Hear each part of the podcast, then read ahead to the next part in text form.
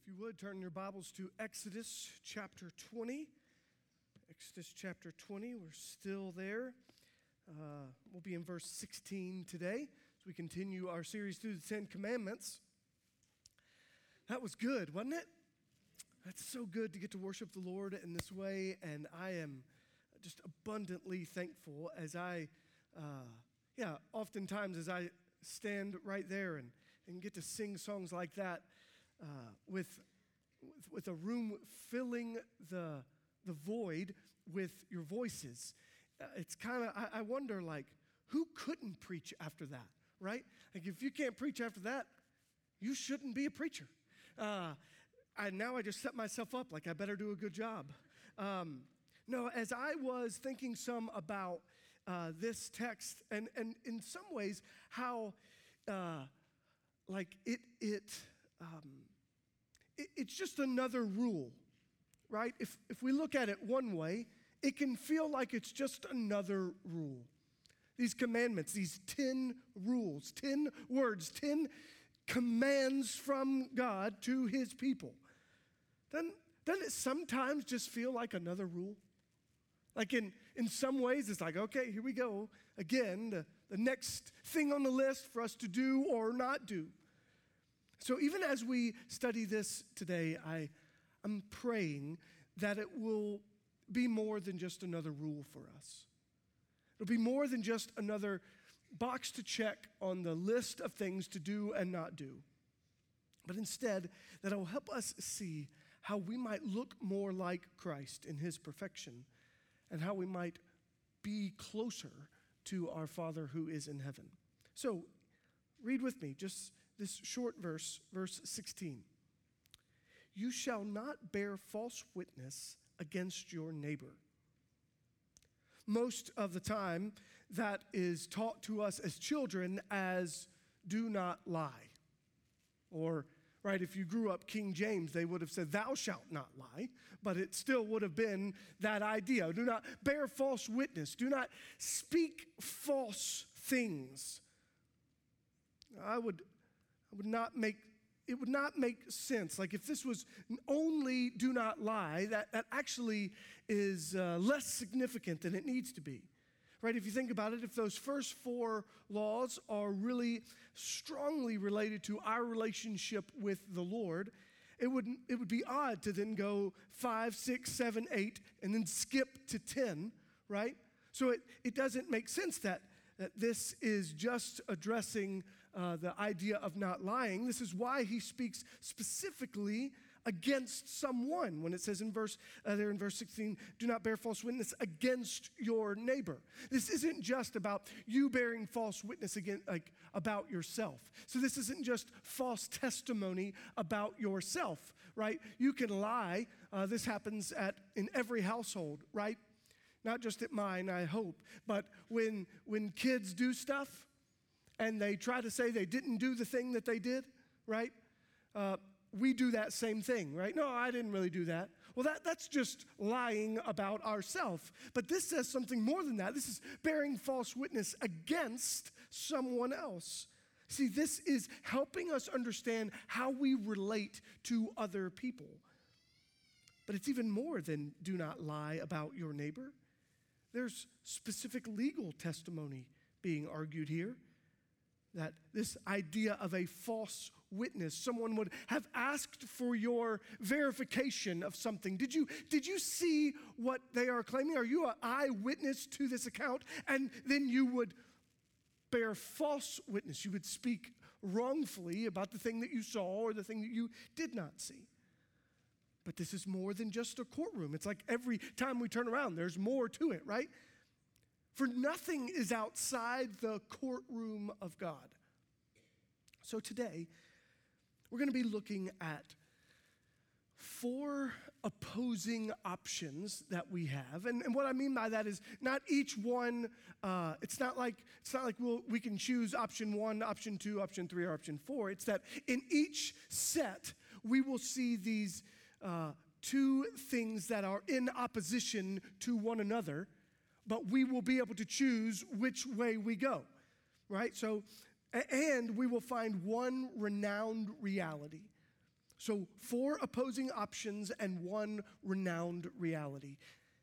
Today, uh, the first option is this Will we tear down or will we build up? Tearing down. Why would that be in conjunction with false witness? Well, think about it. When you are speaking poorly about someone, that, that surely wouldn't be something that is good witness for them. It's not helping them in any way. And so, this is the idea of reviling, right? To revile, to, to speak against someone in this way. And some of you might say, and I am, I've got that one. I want to challenge you to consider your social media posts. Maybe not even the ones that you type out, but the ones that you share. Right? And maybe you might consider uh, when you speak of people that you have never even met. When you speak of people or you share an article or you share a thing, you share something that somebody else posted, and you you just you're you're simply you're not you're not the one who's saying it, right? You like to feel like you're hands off because you didn't say the words. You didn't speak them in that way. But when you share that thing or when you type those words, uh, what, what good is it doing? If you're being honest, when you look in the mirror, or maybe better yet, when you look at the screen that you type on, some of us, we're outright mean. Like we're unkind. It's not just uncouth, right? Like this idea of being a little bit uh, less fancy, less polite. It's that like you're rude. And you would never say those things to those person to, to their face. But behind a screen, we're all but vile. Oh, church, let us not be that. Right? And I'm not, I'm not speaking to any one of you in particular, but if you think I'm speaking to you, I probably am. You know what I mean? We, we also tear down, not just in political conversations, but also in personal conversations. When we get angry with our siblings, for those of you who still live in the same house with your siblings, right? You can be mean to them. You can say some really harsh things. Those of you who are married, when there's that marital spout, that spat, that, I mean, we just let words fly. That whole sticks and stones will break my bones, but words will never hurt me. That's hogwash. Right? I mean, words hurt, and they hurt more from people that are supposed to love you. And it's, it's like uh, you know what you can say to hurt even more because you know them better. So you know that if they are bothered about this certain aspect of their life, that you can just kind of push that button, dig in that way. Words do hurt. They always hurt the most from those who we are closest to. But you know what? Jesus did not revile. I think about this in 1 Peter, 1 Peter 2, it says this He committed no sin, neither was deceit found in his mouth. When he was reviled, he did not revile in return. When he suffered, he did not threaten, but continued entrusting himself to him who judge, judges justly. Man, if anyone had the right, if that makes sense, to revile back, to spat back, to, to speak back. It was him. He hadn't actually done the things that they were accusing him of. He hadn't actually done anything wrong. Most of the time, when people say stuff about us, the reason we don't like it is because they're right. Right? I mean, that's, that's the reality. That's why it hurts so bad, because they're telling us something that isn't true, or that is true, or at least slightly true, and we don't like that. So, what do we do? Man, we say something right back. You know the whole slow to speak thing? We're not good at that. Or I'll, I'll just speak for myself. I am not good at that. Right? Someone says something about me or something says somebody about my family or my friends, buddy, I'm coming right back at it. I go in like immediate defense mode. But if we are saying that the Ten Commandments are designed to help us look different than the world, then wouldn't it make sense that we wouldn't tear down? That if the world is in a cycle of tearing down, if that's what we see on news stations, on either side, by the way, if that's what we see on social media posts, on either side, politically or personally, wouldn't it make sense that we would look different than they do? And so, what's the opposite of tearing down? It is building up. Which is why Paul says in Ephesians 4 let no corrupting talk come out of your mouths, but only such as is good for building up, as fits the occasion, that it may give grace to those who hear. Do you build others up? Is that in your habit? Do you use the, the different avenues that you have to speak words that are encouraging? Right? Like, do you, uh, uh, you've heard this phrase maybe, like, do you speak life into others? You speak words that will build them up and allow them to hear and see that, that God has uniquely made them, designed them, created them that he has made them to be image bearers of his. And so instead of tearing them down, instead of finding the buttons to push, finding the ways that you know you can dig at them more, have you found the ways that you can build them up? Find, found those same spots that, that hurt them and say, no, I'm going to try to come under and lift them up. Did you know that the word encouragement means to come under and lift up? Oh, that's, that's taking it a step further, right? If I'm going to come under that, I'm going to go down to where you are. I'm going to see you for the hardship that you're having. I'm going to see where the, the dark spot is. And, and as a fellow person, a fellow human, I'm going to say, ah, like, I, I'm down here with you, and, and God's got something better. God, God loves you. God cares for you. God, God like, is thankful for that He made you. God is glad to have you exist. That's building up. So I wonder do you do that? Like, do you look for ways that you can do that? I would encourage you. In fact, I want to challenge you. Maybe you would see this. This is a personal goal this week. Some of you are starting back school this week, so call it homework. I don't care. Write one note of encouragement this week, like an actual pen to paper, try out a stamp. If you don't know how to write a letter, I will teach you.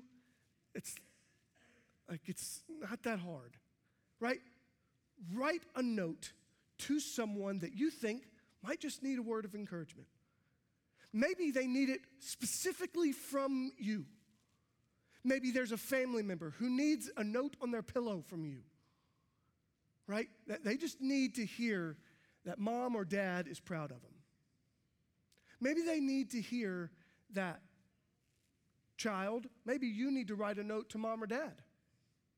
I'm thankful for you. You make the best sandwiches. Right? Whatever the thing is, write a note of encouragement this week. And consider, like, by the way, when you write it, also give it. I should have made that clear. Don't just write it and stick it in a drawer. Give it to someone that, like, we're talking about very practical, okay? Don't tear down, build up. Uh, just another word of practical advice pause. Before you type, just pause. I, I really do believe that so many of the things that get typed or shared or spoken, if we would just pause, take two minutes to think do I really want to say that? don't be afraid of the backspace after you type it. Nope. How many, how many of you done that? Right? Okay. I've done that. Uh, nope. Backspace. Try that again. Nope. Backspace. Right? Pause. There's nothing wrong with pausing. The worst thing that happens is they see those three dots. Sees you're, you're typing, you're thinking something. Oh, just pause. Think, does this tear down or does this build up? I want to I want to bear true witness, not false witness. So, how do I do that? Build up. Okay, that's option 1. Option 2 now, another another thing for us to consider the difference. There's vain flattery or genuine encouragement. Now, that intentionally flows from what we just talked about because if we're wanting to encourage someone, there is, there is a, a wrong way to do building up. This vain flattery idea really comes from when we try to get what we want by saying positive things about somebody else, right? It's just like uh, kissing up being a brown nose, teacher's pet, right? That kind of idea, just so you can really try to get leverage over that person. It's really not because you believe it, it's because you're just trying to get what you want. Proverbs speaks against this. Whoever hates uh, disguises himself with his lips and harbors deceit in his heart. When he speaks graciously, believe him not, for there are seven abominations in his heart. Though his hatred be covered with deception, his wickedness will be exposed in the assembly. Whatever, whoever digs a pit will fall into it, and a stone will come back on him who starts it rolling. A lying tongue hates its victims, and a flattering mouth works ruin. Just that idea, right, of, of flattering for the for selfish gain. So even think about the person that you were just considering writing a note to. Is it because you're actually eh, wanting to encourage them or because you're wanting something back from them? Is it that you're hoping that they get that? You're going to, uh, I'll just use it as an example, like you're going to try to write that note to your boss in hopes that they might think better of you, in hopes that you might get a better review, in hopes that you might get that promotion or bonus? Or is it because you actually just want to encourage them? When you write that note to your spouse, is it because you're really hoping that, they'll write a note back to you? Or is it because you actually want to encourage your spouse? Is it because you're wanting to kind of jab at them, knowing that that's not their comfort thing? And so it's like, okay, great, now they got to do it to me. You're, you're kind of guilting them into that. Or is that because you genuinely want to encourage them? See, genuine encouragement is good. A good word makes him glad, says Proverbs 12. So if we, we give that good word, it is helpful, it brings joy to people. That's why 1 Thessalonians, Paul writes, therefore encourage one another, build one another up. This is what you're supposed to be doing. I wonder, some of you are a little, like you got a little twitch when you heard me say that you're supposed to write a letter, get a stamp out. You have no clue how to do that. So I'm going to give you a different task. You still have to write a letter because if you don't know how to write a letter, you like missed. You also don't know how to balance a checkbook. And so that's really sad, okay? Just write a text message. So this is this is a second assignment. Two pieces of homework. You don't get out of the first one because you do the second one. And if you know how to do the first one, you might not know how to do the second one. right? Just write a text. Send a text to someone who this week who just needs a word of encouragement, right? You're, this is what we're going to practice true witness. I've seen this in you. You did a good job. Well done. Good job. Keep it up. Thank you. I've never been a school teacher, but uh, I'm, I'm always uh, like, teachers have this way of, of writing a different thing on all of the A. Right? A. good job, best work, proud of you, keep it up, nice, awesome. And you're like, man, they just must live next to a thesaurus. Right? They just, it's like, why? Because, because every time, if, if the kid gets good job every time, it's like, eh, okay. You know, my dad, he always graded papers uh, in green. He didn't like red. He always felt like it was like blood or something. So he always graded in green. But then when he was right, like there was just a, a part to that. He's like writing on there, hey, good job, keep it up.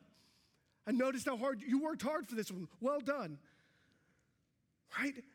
So maybe, maybe there's somebody you know, maybe, maybe your life group teacher who's been going at it all year long. Maybe your kid's life group teacher needs a note. All those that are like in the preschool area right now with your kids, maybe you need to write, great job. I'm so thankful that you've given your time week after week. It's meant a lot. Maybe there's somebody like that you just need to send a quick text to. And you know what it feels like to get one of those? Maybe, maybe you need to be the one who does that work. So that's, that's option number two, right? Option number three is stealing credit or showing honor. Hmm. What would stealing credit look like? What does it look like to bear false witness by claiming that something is mine when it's not? quite literally, that's plagiarism, right? When you, when you write something down as though it is yours, or you speak words as though they are original to you when they are not. But what happens to us, not in the, the school or the writing world most often, is when we take credit for a job that you didn't do. Somebody says, good job, and instead of actually saying, well, they're the ones that did that, we're like, yeah, I am pretty good, thanks. Right? We, we take the credit. We don't actually bear true witness as to how the thing happened. And we're, you know, we justify it because we say, well, you know, they were saying, I mean, I am the, the person ultimately responsible. So I, I guess it's okay for me to take credit for that thing. No, it's not.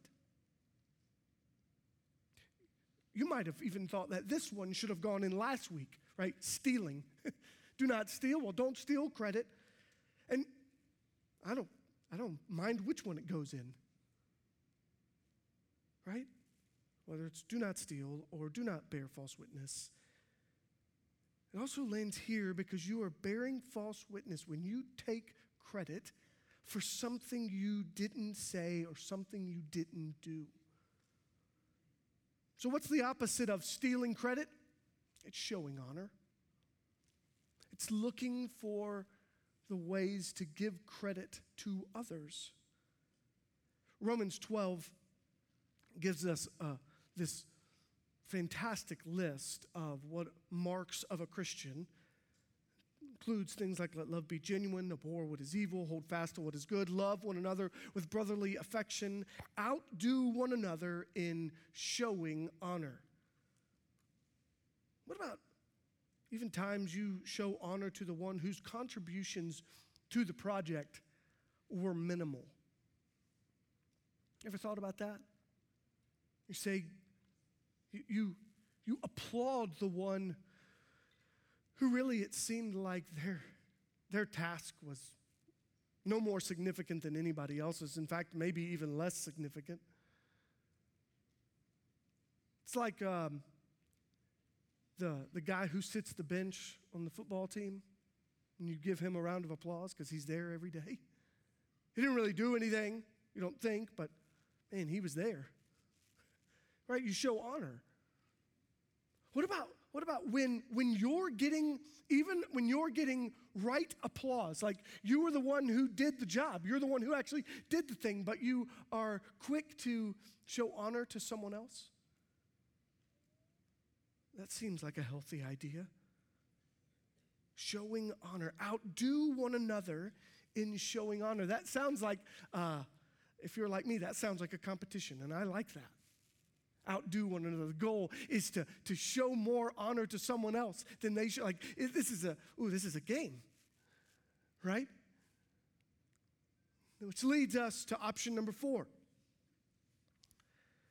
cowardly silence or courageous speech. The, the idea of cowardly silence and bearing false witness against your neighbor is when you do not stand up for someone else. You know the truth, but you choose not to intervene. You know what's right, but then you fail to do it. James has some pretty strong words in James 4 17. So whoever knows the right thing to do and fails to do it, for him it is sin. When you know the truth about someone and you say, I don't really want to get involved in that, that'll make it kind of messy. It's a little uncomfortable for me. I mean, I hate it for them. Wish someone would stand up for them, but not me. Ah, like, ah, man, that, that thing that's happening at work or that thing that's happening at school, that gossip that's going around, I know that's not true, but man, hope somebody speaks up for them. I mean, like, it's not going to be me, because if I say that, then they might not like me. They might, they might start to think that I do those things. Well, the opposite of cowardly silence is courageous speech. Actually, taking the time to be bold, to speak truth when lies are what is preferred. When even you prefer the lie when you prefer to, not have to speak truth. The truth, maybe, of the reality of a situation that you don't really want to speak into, but you know you ought to. But maybe it's also speaking the truth of the gospel. Cowardly silence, bearing false witness, right? We're told that we are to be witnesses, Acts chapter 1. When the Spirit comes upon us, we'll receive power, we'll receive boldness, we'll receive courage to be witnesses. Do you think that's to be false witnesses? Of course not. We'll be witnesses in Jerusalem, Judea, Samaria, and the ends of the earth. What will we be witnesses to? We'll be witnesses to the truth of the gospel that has changed our lives. You see, bearing false witness is when we are silent about the gospel. You ever thought about that? You break law nine every time you don't speak the gospel. Every time you know there's a, a, a partner at work, a, a, a co worker, a, a friend in the neighborhood, a classmate, a person on the ball team, another parent in the bleachers, and you know they're, they're hurting, they're grieving, and you know you have the answer in the gospel, and you choose to be silent about it. You're bearing false witness. I'm bearing false witness when I'm silent. So we must be courageous in our speech. Speak the truth, the richness of the gospel. And this leads to one renowned reality God is truth. God is truth. This we must remember. John 14, 6, Jesus says, I am the way, the truth, and the life. Jesus is the truth. You want to bear true witness? Bear Jesus. Share Jesus. Speak Jesus. You want to speak life? Speak Jesus. You want to think about ways to encourage people? Don't just speak of how good they are, speak of how good God has been to them. Right? Not this isn't just write a note that says you're good.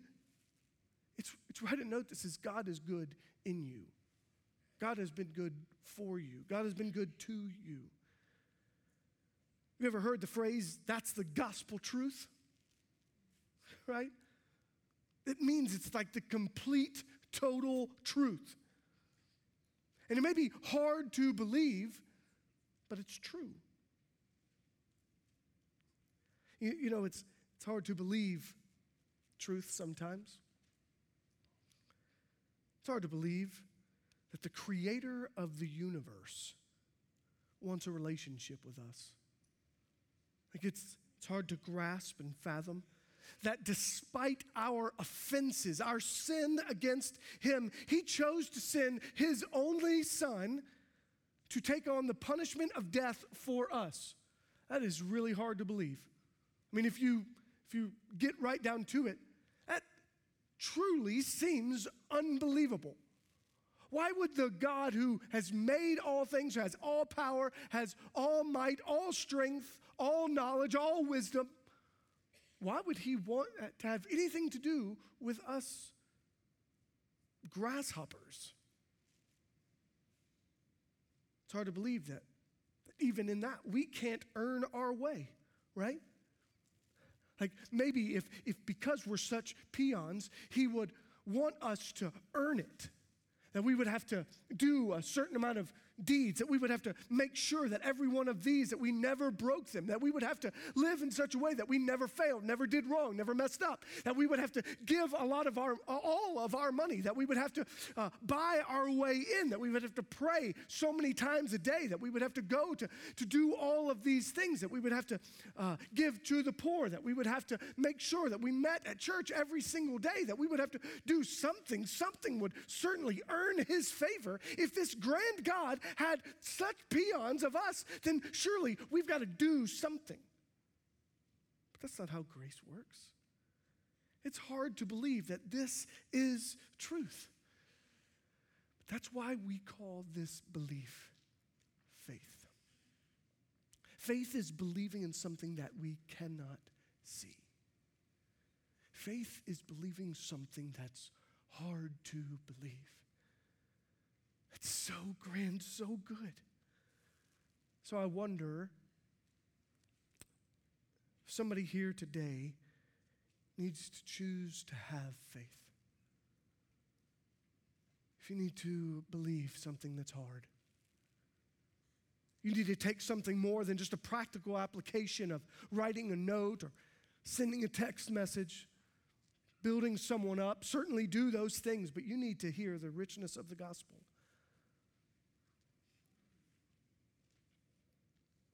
Maybe you need to turn from your sin, turn from yourself, your selfishness, your tendency to false witness, turn towards the truth of Jesus Christ. Today, right where you sit, you can trust in Him. So I'm pleading with you to call on Jesus, to trust in Him as Savior and Lord, and follow His commands. I want to give you a few reminders here about this reality that God is truth. One, God condemns false words. He tells us, do not bear false witness against your neighbor. He condemns uh, the, the sin of lying, of false words. So if this is a habit you have, break the habit today right? In, in the simplest of terms, don't lie, right? I said that's how we kind of started as a, as a, as a kid. We try to remember that, don't lie. In my house, you do something wrong, you get punished. You do something wrong and lie about it. It's not just double bad, right? It's like quadruple bad. God condemns false words. God commands obedient lips. Over and over in Scripture, we see references to what God expects from our mouth. He even tells us, reminds us that no one can tame the tongue. He tells us we must be ones who speak the truth. So, so have obedient lips. Be one who speaks truth. And God commissions truthful witness. Just as we were reminded, we must have courageous speech your, your words. The, the word of God is how people come to faith in Christ. You know how you came to faith in Christ? The Word of God. Someone told you the Word of God. It could have been through a tract, it could have been through a neighbor, a friend, it could have been through a random guy on the street, it could have been your preacher, your pastor, it could have been a teacher in vacation Bible school, it could have been a mom, dad, grandparent, but someone showed you the gospel. If you want anyone else to know this truth, God has commissioned you to speak this truth, to bear true witness. There's some 3.2 billion people in the world today that have no access to this truth. So that's on us.